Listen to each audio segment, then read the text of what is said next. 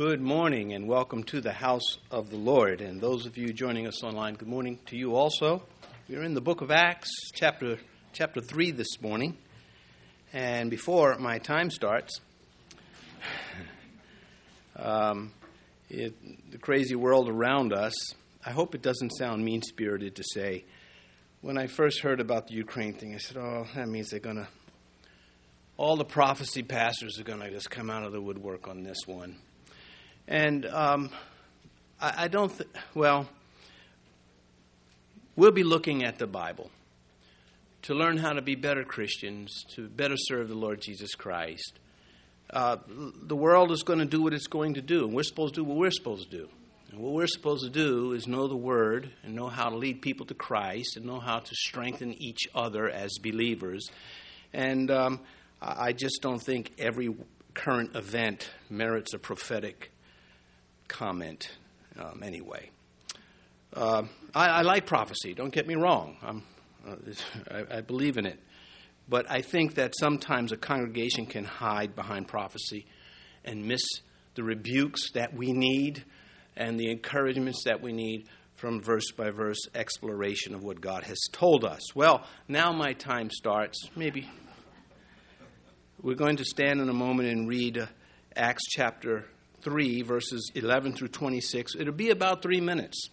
About uh, it probably takes you longer to pump gas, and so we'll be fine. Acts chapter 3. Would you stand, please, for the reading of God's word? Beginning at verse 11. Now, as the lame man who was healed held on to Peter and John, all the people ran together to them in the porch which is called Solomon's, greatly amazed. So when Peter saw it, he responded to the people, Men of Israel, why do you marvel at this? Or why look so intently at us as though by our own power or godliness we had made this man walk? The God of Abraham, Isaac, and Jacob the God of our fathers glorified his servant Jesus, whom you delivered up and denied in the presence of Pilate when he was determined to let him go. But you denied the Holy One and the just and asked for a murderer to be granted to you and killed the Prince of Life, whom God raised from the dead, of which we are witnesses.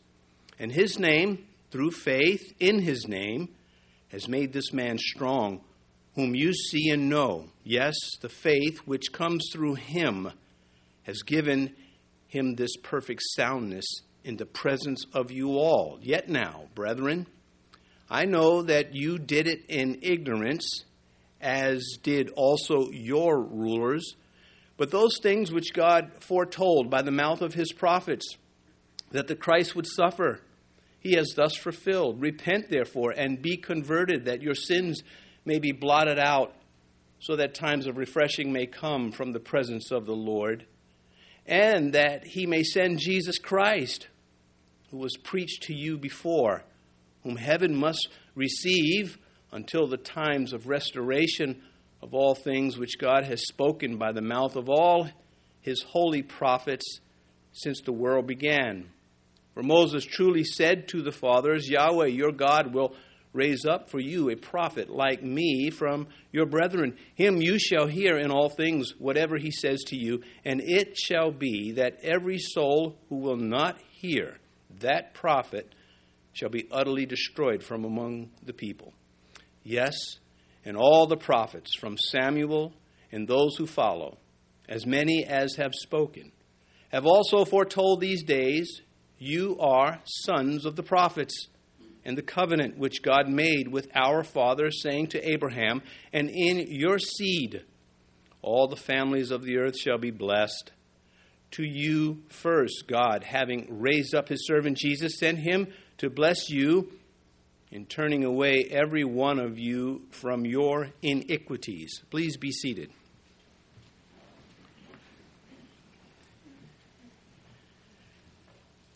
Some seem to suppose that if you're not coddling them, you don't care. And uh, that is a high maintenance road that leads to useless places. The title of this morning's message is Care Without Caring. And I want to repeat that. Some people suppose, it seems, that if you are not coddling them, that you do not care. Peter cared for lost souls. He cared for the lost souls of his brethren he's preaching to that we just um, considered a moment ago as we st- stood and read from God's Word. He cared for lost souls, but he did so without caring if they turned on him for telling them the truth about their guilt. And given the opportunity, he was going to tell the truth about their sin, and he did just that. We understand this. We understand that a doctor cares, but he doesn't. Uh, it's care without caring when he's inflicting pain on us to try to make us better. Peter and all of the preachers of the gospel in the New Testament, especially, were never careless about preaching to sinners. Peter let them have the truth about themselves that they would not have looked at without such a man as he, filled with the Holy Spirit. But he also offered the antidote to the poison, the poison of sin, and that, of course, is Christ. And knowing God's love is neither natural, nor is it always easy to enter into, nor is it always easy to retain, to continue to love. Knowing these things, we find ourselves dependent on God, and that's where He wants us. Would you rather be dependent upon yourself? Would you rather be dependent on someone else, or would you rather be dependent on God? All of them are difficult because the world is cursed. We accept that. We also accept our mission in the cursed world. Paul, writing to the Ephesians, says, To know the love of Christ which passes knowledge, that you may be filled with all the fullness of God. The love of Christ, it passes knowledge. It is something that is beyond us, but He has not abandoned us. He helps us through His Spirit. Well, now we're going to look at the verses that uh, I think what stands out again, as the title says, that Peter did care, but he did not care that they would be offended at the things that were inexcusable and they needed to be held accountable for. And he's going to have a great victory doing it this way. Because there are those that think appeasing people into the kingdom is the way to go, and that is, I think, false. Verse 11 Now, as the lame man who was healed held on to Peter and John, all the people ran together to meet them in the porch, which is called Solomon's, greatly amazed.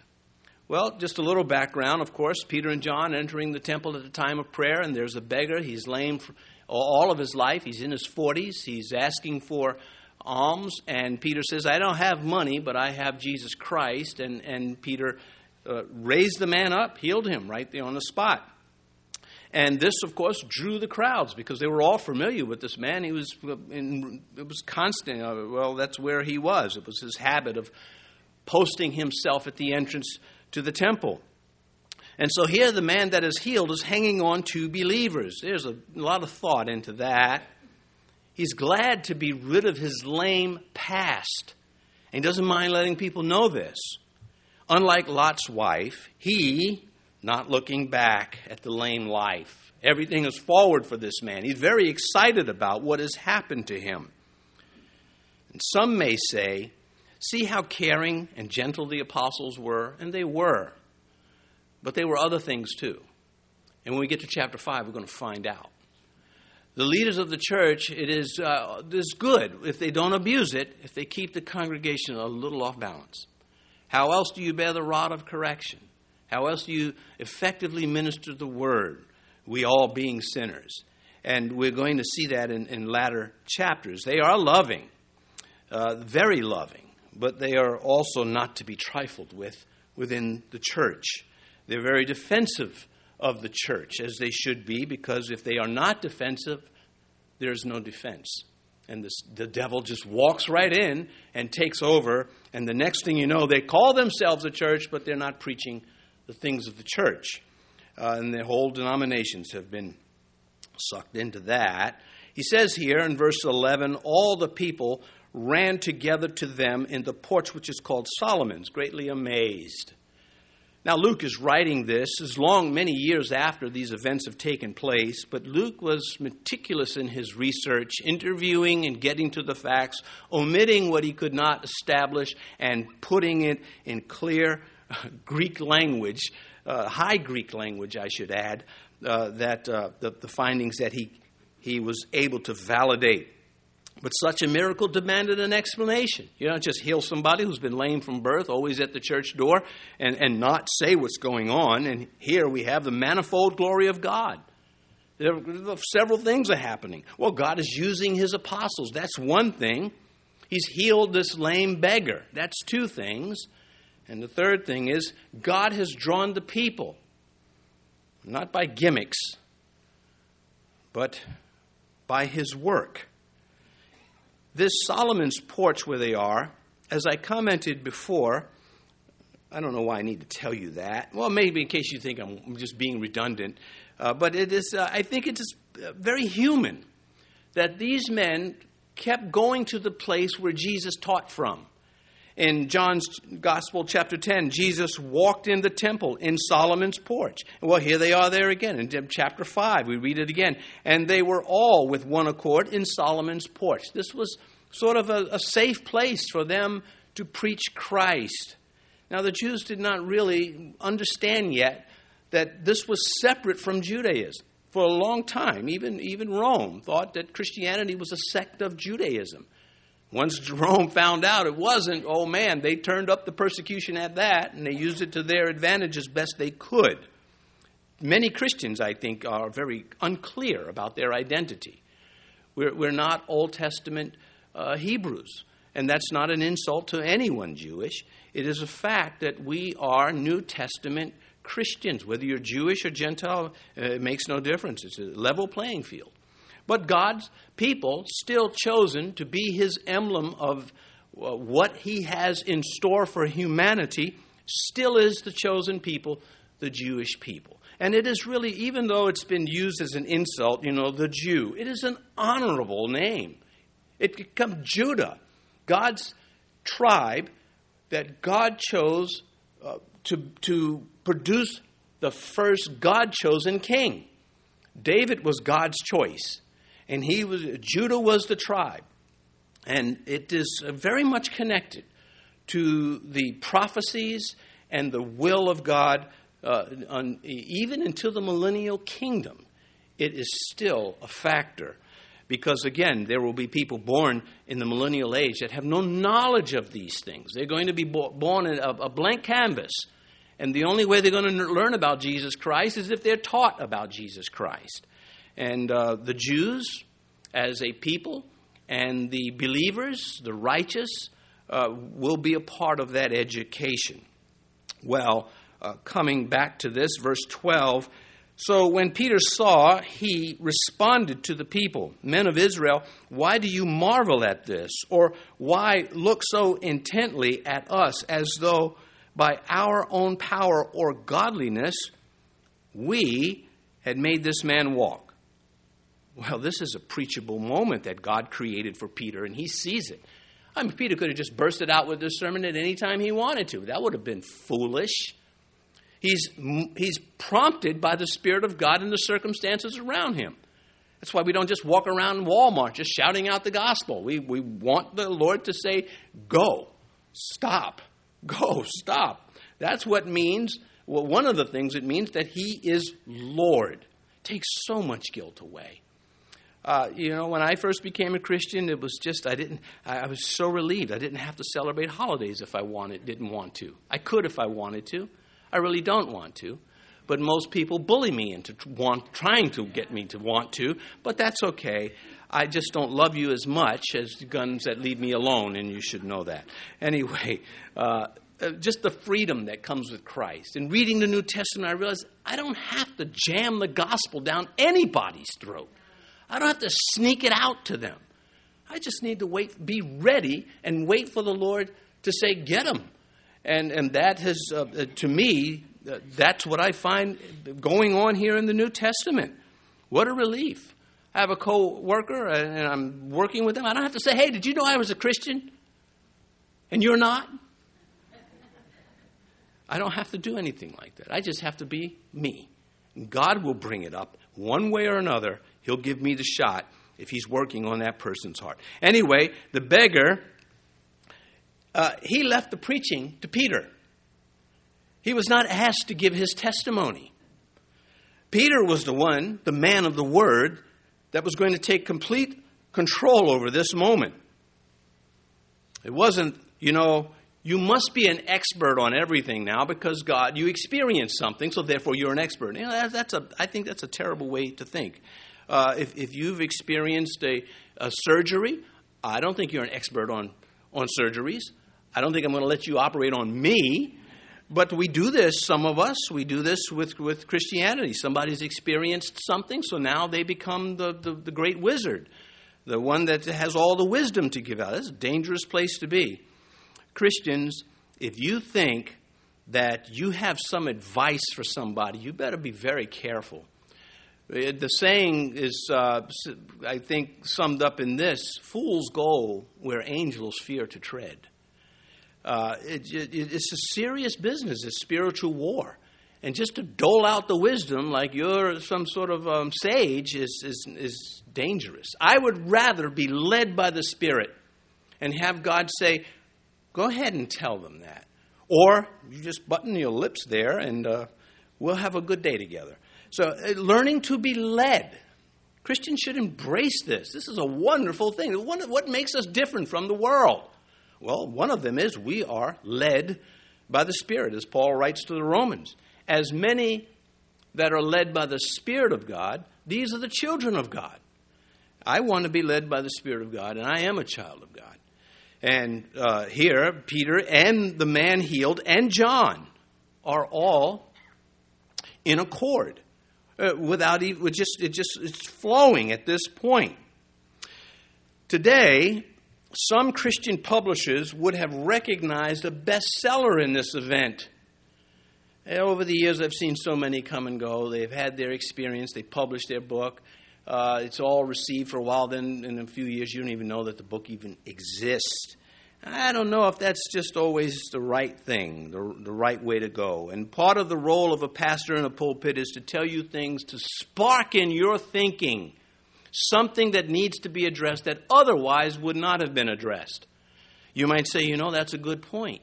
Of course, if you're here this morning, you're going to say that throughout the service. But if you were in another church, for example, listening to somebody else, I don't know why, but uh, it's as if you were, and if you're visiting, I'm, I'm kidding about, about you being in another church. uh, but seriously, I don't want to be serious. I want to have fun right now seriously, if, if you are, when you listen to a sermon, God is putting things out there for you to consider. And, uh, you know, if it hurts, it does hurt sometimes. Do you think when the pastor's preparing his message, he's not getting hit? You think he's above everybody? Uh, that would mean you're, you, you, you're missing a lot of important features about how ministry works. Well, anyway, coming back to this, Jesus warned about spotlight Christianity. He warned about celebrity Christians in Matthew 23. And when you go to the marketplace, don't be looking for everybody to recognize you. Oh, there he is. I've had a sighting. Uh, you know, this is not this is not good for us. I'll get to a Tozer quote about that, and uh, just warning you, because Tozer, of course, just had a way of uh, being very concise and dealing with our flesh in a way that we otherwise might not have, have allowed it. Men of Israel, he says, still a pronounced Jewish uh, emphasis at this stage in Christianity. Uh, look, we owe uh, the Jews so much as Gentiles go. The structure of the church is set up by the synagogues. That's our pattern. Not entirely, but much of it. Uh, Paul did that, and it's a good thing. Well, in verse 12 here, the Jewish men are addressed. In verse 13, the Jewish fathers are referred to. Then in verses 21 through 25, Peter will bring up Moses and Samuel and the prophets. And uh, at the last, at verse 25, he will call them children of the prophets and the covenant. And this is, uh, this is exciting. These endorsements of the Old Testament scripture. Uh, appropriately, the message goes first to the Jew, then from the Jew. And here, Peter is uh, becoming all things to all men, taking advantage, not in an exploitive way, not exploiting them, but taking advantage of his knowledge of the Jewish culture, being a Jew, and then using that to preach Christ. Paul will come along and do it with the Gentiles. He learns the Gentile life. He lived amongst the Gentiles, Saul of Tarsus, uh, and, and he, he used that. And he even boasted, I become all things to all men. And that doesn't mean he became a sinner for sinners. It means that he identified with them in their culture, in their lives, as he ministered the truth and did not live above them or apart from them as far as uh, preaching about life in the fallen world. Here in verse 13, uh, verse 12 still, why do you marvel? Peter asked them, because to Peter, what's the big deal about God doing a miracle? And you say, well, Peter, you know, are, are you true to that? I think he's very true to that. I think when Peter said, Lord, if it's you, you beckon me to come out and walk on the water, I think he was saying, I have no problem with Jesus doing a miracle. And when he got on the water, it's another story, but uh, I could just see Peter making excuses. What? I had lead in my pocket. What? What? Anyway, those uh, fishing. Anyway, uh, or why, do continuing in verse 12, or why look so intently at us, as though by our own power or godliness we made this man walk? Well, at best, we're tools of the Lord. You know, if, if you were drowning and someone threw you a, a life preserver, you'd be very grateful for the life, life preserver, but you wouldn't walk up to it and thank it after. It would be the one who tossed it to you. And Peter is simply saying, God is the one that deserves the praise. It's an easy, under, uh, easy thing to understand. At least it seems to me very easy to understand.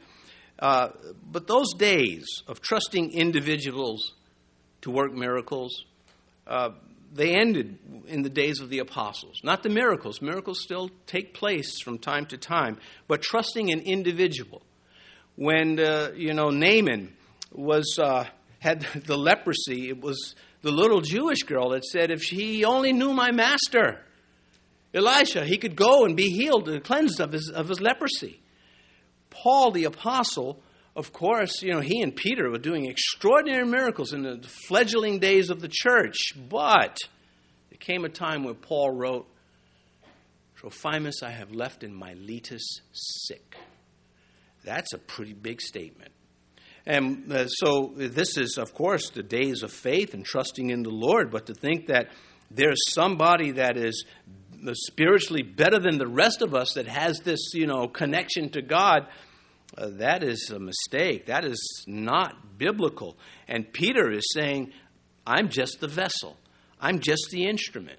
Uh, don't pick up the, the tool and thank it. It's the one who uses the tool. And so he turns attention away from the lame man and himself, and he exalts the Lord. Now, here's what Tozer said about the flesh.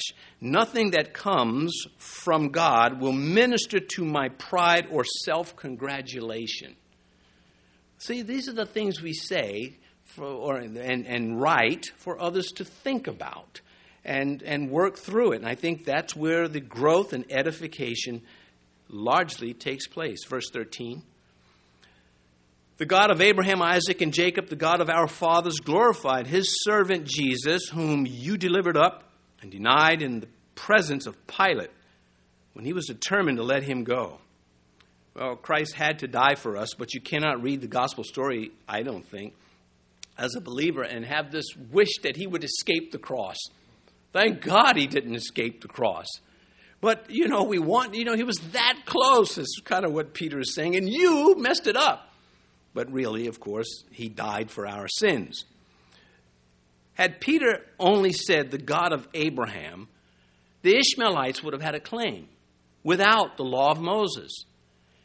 Had he said the God of Abraham and Isaac, the Edomites would have had a claim without the law of Moses. So this is very important. There's an unbroken witness connection here to Abraham and the law of Moses and the prophets and the fulfilling of prophecy in Christ. This is critical information. Peter narrows it down to the chosen people in Abraham, Isaac, Jacob, and the fathers, those of the scripture, those of the covenant. Within that covenant is the promise of a new covenant, or to say it another way, is the promise of a New Testament. That's why we call it the New Testament. It comes right out of Jeremiah. So, may children of godly parents not trade truth for sensation or the gods of Satan.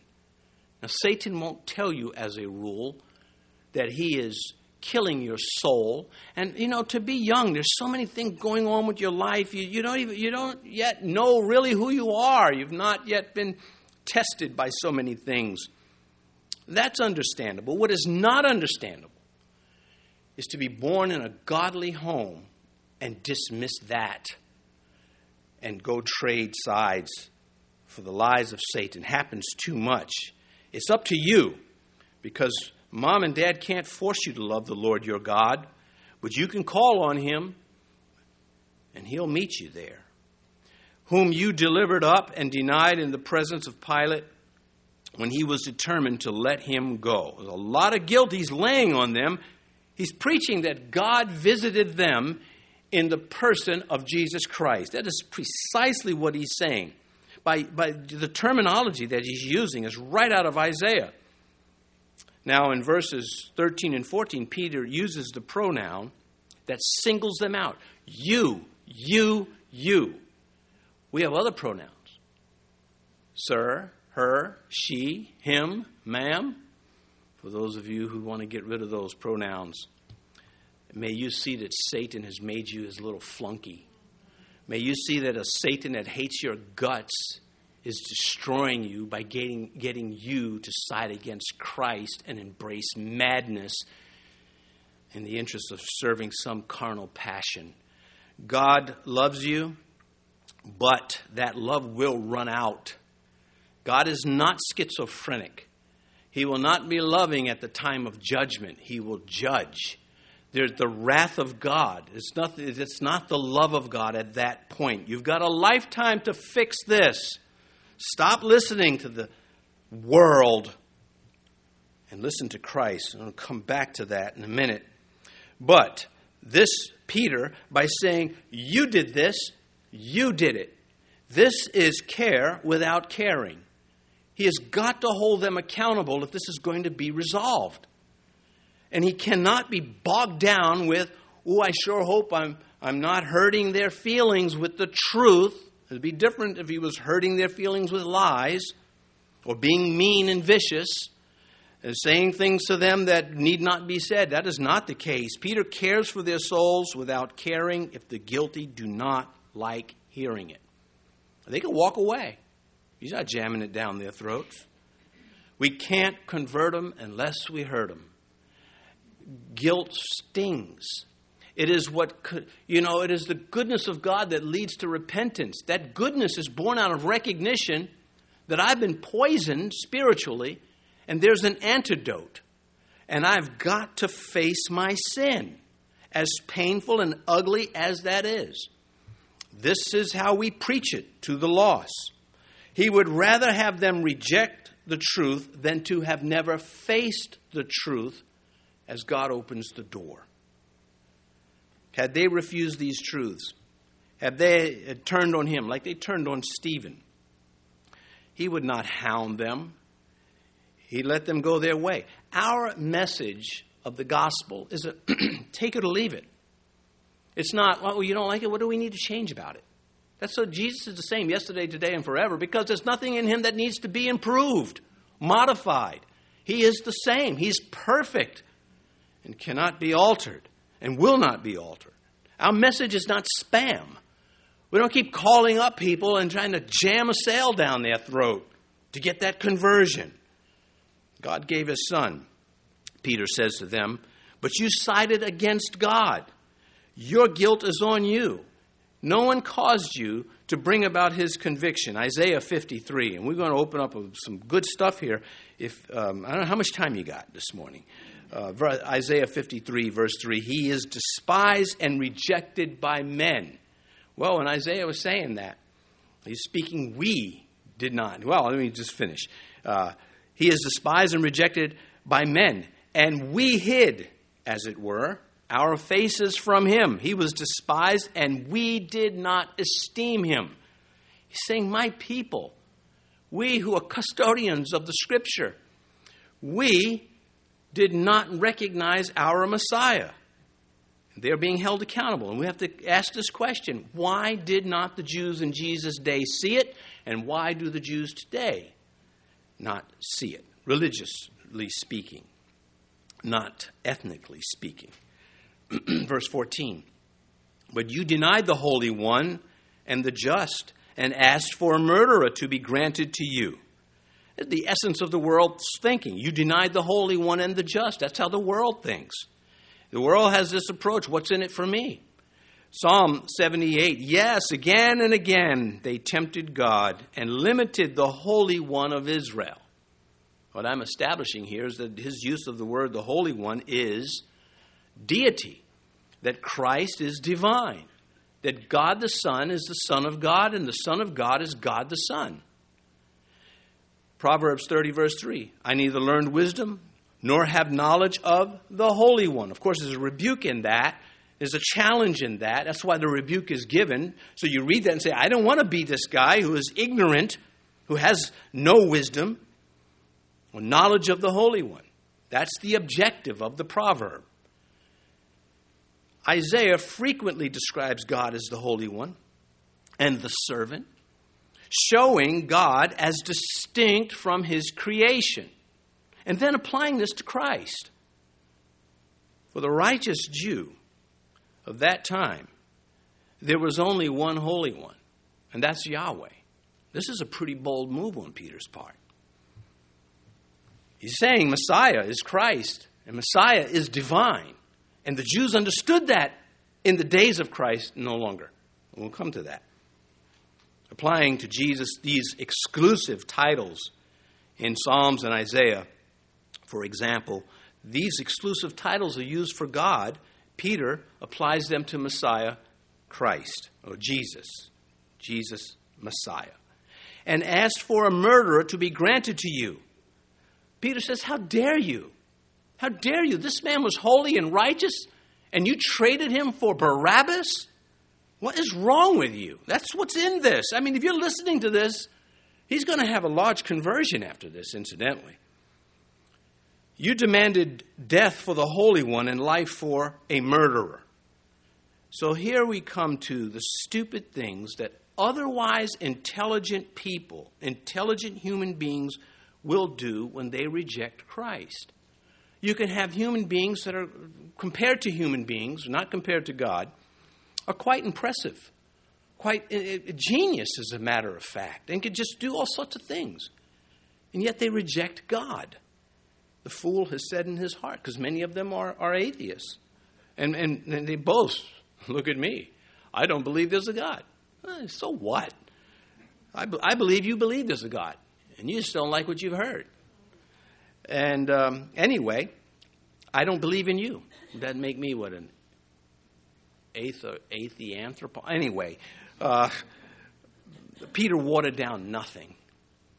He wasn't brutal in, in a mean way. He's brutal in a true way. He's letting them have it. Can you imagine sharing the Bible with somebody? And uh, they're, they're into all sorts of sin, and you don't even bring it up? You don't even bring sin up? What are you sharing then? What part of the Bible are you sharing? Because I, as a when pastors look for a topical message, I think most pastors, well, I don't know about most do. I know what I do. I try to look for something encouraging and uplifting. And it's very difficult because so much of the Bible is right up in your face. Like, you better fix this. You better at least address it, but you sure better not excuse it. And it's such a lesson in that. You can cherry pick and just, we're just going to take the word love from 1 Corinthians and leave out all the other stuff. But Paul says if you don't have love, you're nothing. You see what I mean? You can't preach on love without getting up in somebody's face and saying, if you don't admire this and want this, you're nothing to God. You're annoying. And that's how he calls it. And so Peter says here in verse 15, You killed him. Right out like that. He's, even a Gentile was trying to let him go. This word, the prince, the prince of life, the word prince in the Greek, archegos, that we find it in Hebrews 2 and Hebrews 12. When it's translated also the author. It means the leader, the prince, the source, the captain of our, our souls. Jesus is not only the servant of God, but he is the source of life. These are big words. I don't mean big words, you know, like uh, anthropomorphic or something like that, but uh, Schadenfreude. There's a fun word. Uh, it's really revenge built into that one. Anyway, uh, Jesus, the source of life. Therefore, to Jesus, everyone owes allegiance. That is it. If he is who he says he is, then you owe allegiance to him. This is why when Peter saw the miracle of Christ, he says, Depart from me. And he was on his knees. I'm not worthy to show you allegiance. John the Baptist, I can't even untie his sandals. He's so righteous. I baptize with water, but he's going to baptize you with fire and the Holy Spirit. He's on a whole nother level. Don't you love that truth? Whom God raised from the dead. Well, the indestructible Christ. He gave up the Spirit. They did not kill him. He total control and total suffering at the same time, which adds to his majesty that he endured such treatment. Without this part of the message, we have nothing to say as Christians. Without the resurrection of Jesus Christ, we have no gospel. We can have a religious, you know, con- book of conduct. Thou shalt not, thou shalt not. And Jesus came along and put everything in a positive. You shall. You shall love your neighbor. You shall love the Lord your God. He's lifting them up now. The timing was right for that. In Moses' day, he had to bring them down. 1 Corinthians 15. And when you share the gospel, it is again okay to open your Bible and read it to them straight out. We're not covering up anything. We're not saying, well, you know, I don't want you to know I'm reading the Bible to you. If Christ is not risen, your faith is futile. You are still in your sins. Then also those who have fallen asleep, a euphemism for died, in Christ have perished. If in this life only we have hope in Christ, we are, of all men, the most pitiable. Paul is saying, you know, the resurrection is, it changes everything. So, back to the teens once again, because you are never forgotten. There are those in the scriptures that boast, since I was a child, I have followed the Word of God. What are you going to do? Because there are forces out there bigger and tougher than you that are trying to get you to not ever make that claim, to detour you. You are expected to prevail by simply calling on the Lord, loving on the Lord. This is true of you and it's true of the adults. Do you want to be treated any differently? You want you're, you're junior adults, you could say. You're coming up. You've got to earn it. You've got to work. You know, it's not just handed to you. You still have to work it out. All of us do. Paul said, work out your salvation. Not that you have to earn your salvation, but you got to live it. You've got to engage the world by faith. He says here, of which we are witnesses. Here's a provocative thought.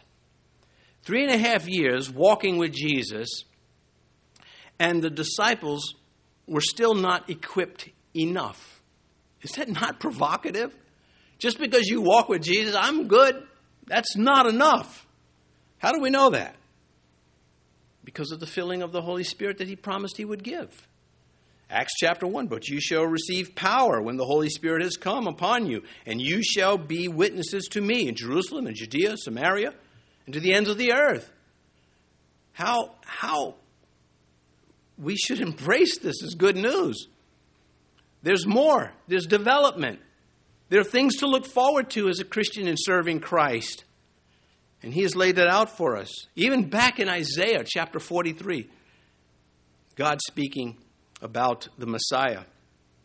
Uh, you are my witnesses, says Yahweh, and my servant whom I have chosen, that you may know and believe and understand that I am He. Before me there is no God formed, nor shall there be after me. Well, the Jews never lost sight of that, much of that, not in this stage of the game. And so for Christ to come along and say, I'm the one that's being spoken of here, is, is quite powerful. And they held him to it. That was the charge against Christ by the, the religious rulers. He, being a man, made himself to be God by claiming he was the Messiah. Verse 16 And his name, through faith in his name, has made this man strong, whom you see and know Yes, the faith which comes through him has given him this perfect soundness in the presence of you all. So, Peter's faith in Christ, not the beggar's faith, the beggar didn't know what was happening, but the power that empowers is the name of God, the credentials of God. You, you know, we watch um, those uh, movies of Sherwood Forest and in the name of the king. Well, if it's the name of our king, it's got a lot of power to it. Verse 17 Yet now, brethren, I know that you did it in ignorance, as did also your rulers. your rulers, not, not ours. Um, Peter here is, uh, he's already laid the conviction on them, and now he's going with the grace. It's something that Satan never does. He says, uh, You did it out of ignorance. Well, that's what Christ prayed from the cross. Father, forgive them. They don't know what they're doing. That's what Peter learned this from. And so he's got a chance now to open this up with them. And he's doing exactly this his indictment of the rulers and their guilt. That kicks the hornet's nest. That'd be chapter 4 and beyond, verse 18. But those things which God foretold by the mouth of all his prophets that the Christ would suffer he has thus fulfilled. well, Jesus, Luke 24, we read it quite a few times, beginning at Moses and all the prophets, he expounded to them in all the scriptures the things concerning himself. Take a book like Obadiah. It says, let me show you where Christ is in Obadiah and every other one, in Zephaniah, and books that we may scratch our head with Christ, he, he knows it all. That the Christ would suffer, he has fulfilled. Peter's impressive Old Testament knowledge. He uses Joel, he uses Psalms, Isaiah, Deuteronomy, Samuel, Genesis. He is truly, he once was a man of his word, now he's a man of the word, and he's not going to depart. Uh, just a, a, a, what a, we would say, you could say role model, but we would just say, I would, a dynamo of the faith. Because who does not want that as a believer? God authored the cross, they authored the guilt, as Peter is laying it out, that the Christ would suffer. Why so much, with so much scriptural evidence, why did the Jews of that time reject Christ? Because there's a difference why the Jews then rejected him and the Jews today are rejecting him overall. They had Isaiah 53, Psalm 22, Isaiah 9, Psalm 2. We'll get some verses from that in a little bit. How could they miss that Messiah would be suffering? Well, a twofold answer. One is this those at the time they didn't want the verses to apply to Jesus because he would not honor them. That's how they disqualified him. They wanted honor. That's one of the reasons. And he didn't give it. In fact, he called them out on their sins. He said, Don't be like those guys. Unless your righteousness exceeds that of the Sadducees and Pharisees, you will not enter heaven. He's in their face. And they had anticipated Messiah coming, delivering them from Roman rule, Gentile rule, ending the age of, of the Gentile, and appointing them to high places in the kingdom. And because that did not happen, they would not accept him.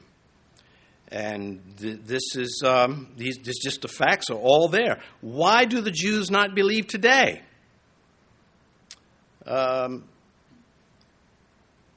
they, well, before I get to that, both cases, they only accept the literal sections that spoke and speak of the glorious reign of Messiah, but they dismissed the other sections through spiritualizing those verses.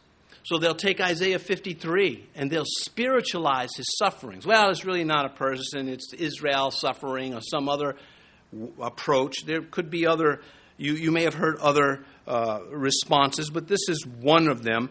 And when you spiritualize the scripture without taking heed to the original, the intended meaning by God, you're rendering that section or that subject to your subjectivity. There's no backup for it, there's no connection to other scriptures. You just end up dismissing the facts if you just spiritualize something. We have to be careful of this. I think God is saying something to me. Well, maybe He's saying you're kind of dumb. well, if somebody said that, you say, well, what do you base that on? You can't just say that without having a basis for it. Both, I mean, the accusation that you're dumb or the one that you're saying God is speaking to me. Well, one way we know God speaks to us is that He's not contradicting the Scripture. God's not going to tell you, okay, it's okay to murder this guy because I don't like him either. That's, you know, that's not God. And that's an extreme, somewhat humorous uh, example. Anyway, uh, this understanding that Christ was not accepting them, he was not taking down the Roman Empire, just fed their rejection of Jesus Christ to the point of murder. So, uh, spiritualizing the scripture and puffing up yourself can have some deadly consequences for others. Verse 19. We're coming back to this soon. We still got to deal with the Jews of today. Verse 19 Repent, therefore, be converted, that your sins may be blotted out, so that times of refreshing may come from the presence of the Lord. And not only the solution is Peter giving them, repent and be converted, it is the only solution. There's no plan B. We're not in, uh, if, if God has a plan B, he, that's Him. What He has told us to do, uh, we are responsible for, and that is to preach Christ crucified, risen, and returning. Uh, so He's calling them to repentance. Book of Acts, that's what they did, and that is, those first Christians have left us the template. That your sins may be blotted out. Either we repent and our sins are blotted out, or we do not repent and we are blotted out of the book of life. Uh, so you resist God and, and you pay the consequence. Revelation 3 He who overcomes shall be clothed in white garments, and I will not blot out his name from the book of life, but I will confess his name before my Father and before the angels. Uh, very, uh, God is going to be very aggressive in saying, "Yet this one's mine." He, you know, even the spiritual beings will be in on that he continues here in verse 19, so that times of refreshing may come from the presence of the Lord. Because repentance brings relief, and repentance is on Christ, it comes from Christ. To know that you are saved is one of the most refreshing experiences a human being can have. It is a reset. Verse 20, now, now we're going to come to some other answers. and that he may send Jesus Christ, who was preached to you before, whom heaven must receive until the times of restoration of all things, which God has spoken by the mouth of all his holy prophets since the world began. Uh, the common belief today uh, amongst the Jews is that Messiah is not divine whereas in the days of Christ, the leading rabbis believed the Messiah would be divine. And uh, they felt that Jesus claimed divinity. John chapter 12, verse 34 We have heard from the law that the Christ remains forever. How can you say the Son of Man must be lifted up? So they did not believe that Messiah could die because they had heard this, but they blocked out those scriptures that spoke of his sufferings. Uh, this is how they entangled themselves. And on that account, because he did not overthrow the Romans and because he was ultimately crucified, they justified their rejection of him as being Messiah. Messiah. Peter anticipates this. He anticipates this objection. And uh, he says, until the times of restoration, all things. It's the millennial kingdom. So he's saying Christ is crucified, he's in heaven, There's a millennial kingdom. There is a process that God is taking, is more, which God has spoken by the mouth of all his holy prophets since the world began. As it is written, he says. Jesus said, You search the scriptures, for in them you think you have life, and these are they which testify of me. Hope I'm not losing you. Some of you may not be used to almost an hour long of verse by verse teaching. But I think that's what it takes. And I, again, well, is there biblical precedence? There's Paul preaching till he fell out windows. So that's why we're on the first floor here. Anyway, verse 22. I'm trying to speed it up so we're not too long and get to the meat. I, I do want to finish this section. For Moses truly said to the fathers, Yahweh your God will raise up for you a prophet like me from your brethren. Him you shall hear in all things, whatever he says to you, and it shall be every soul who will not hear that prophet shall be utterly destroyed from among the people. He's quoting Deuteronomy 18 and verses 15, 18, and 19 this section in Deuteronomy is another reason why the rabbis today, after the cross and the resurrection, reject the Christ. They say Moses was just a man. The ones today, they didn't always think this way, but they've tailored it to refute Christianity, much like the Council of Trent by the Roman Church to counterattack the, the Reformation. Anyway, Moses, they say, was a just man and he was just a man. So, if Messiah is like Moses, he will only be a man. And since Jesus claimed to be the Son of God, but was a man, we reject him. Hope I didn't lose you on that. They were just saying he, Jesus can't be the one. Leaving them unable to explain Isaiah 9 and, and Psalm 2, just for example. Isaiah 9, verse 6 For unto us a child is born, unto us a son is given. That is the, the humanity of, of the Messiah. He became a human. The government will be upon his shoulders, and his name will be called Wonderful, Counselor, Mighty God, Everlasting Father, Prince of Peace. That is the deity. And there you have the, Christ was 100% human and 100% God while he walked the earth. Psalm 2, verse 7 Yahweh has said to me, You are my son. Today I have begotten you. So the Messiah is from God, he is divine, and he is born. But again, the rabbis, from the time that Christ, at the time of Christ, they believed that Christ would be divine, that Messiah would be divine. Mark 14, verse 16. And now, if I've lost you, it's recorded, and you can just go back to the verses. Mark 16. Again, the high priest asked him, saying to him, Are you the Christ? the Son of the Blessed. You see, they understood that the Messiah was the Son of God.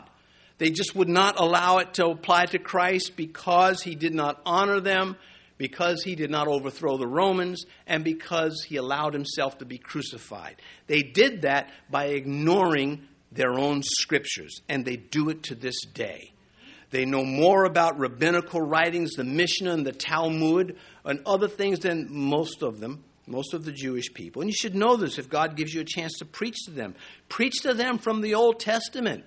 Take them to Isaiah. They, I've spoken with Jews, and they love to hear about their own scriptures because they're not getting it anywhere else.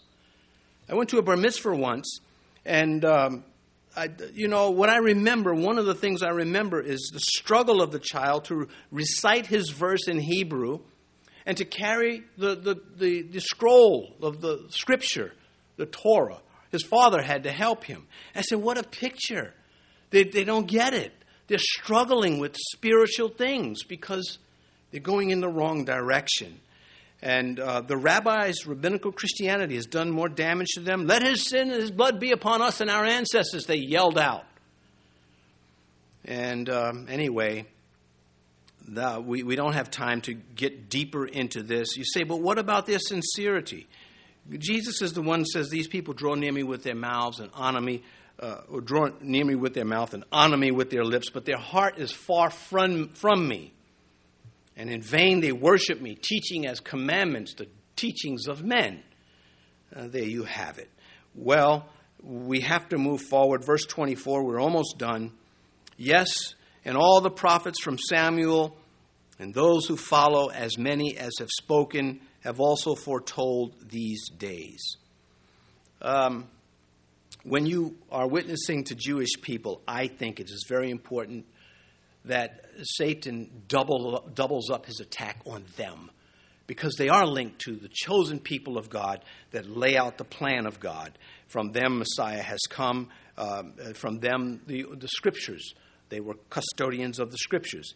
And it just helps to understand that, as Paul pointed out, with a broken heart, uh, Satan has blinded them.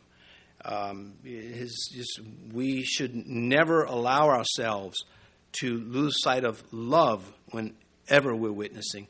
Verse 25 You are sons of the prophets and of the covenant which God made with our fathers, saying to Abraham, And in your seed all families of the earth shall be blessed. This is um, Paul becoming all things to all men, using the scripture to identify where he says, And your seed, all families of the earth shall be blessed. Seed is singular. It refers to Messiah, not to Israel. However, it comes through Israel.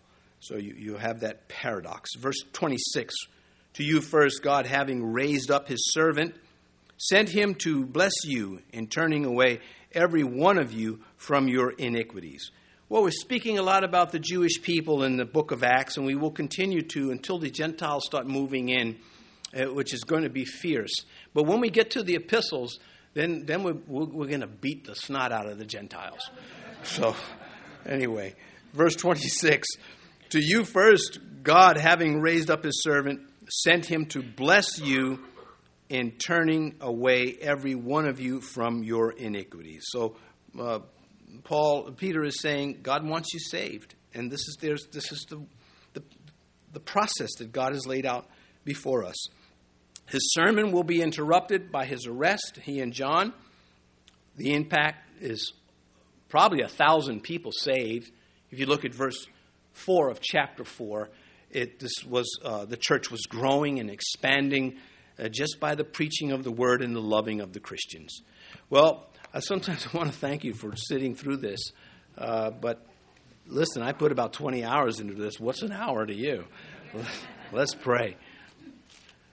Our Father, uh, so much knowledge and information, all of it worth it and useful if we would but apply ourselves. It would be a, a good prayer to ask of you in the name of Jesus that we make better use of our time to your glory, that we could be more useful to you. These things we pray in Jesus' name. Amen.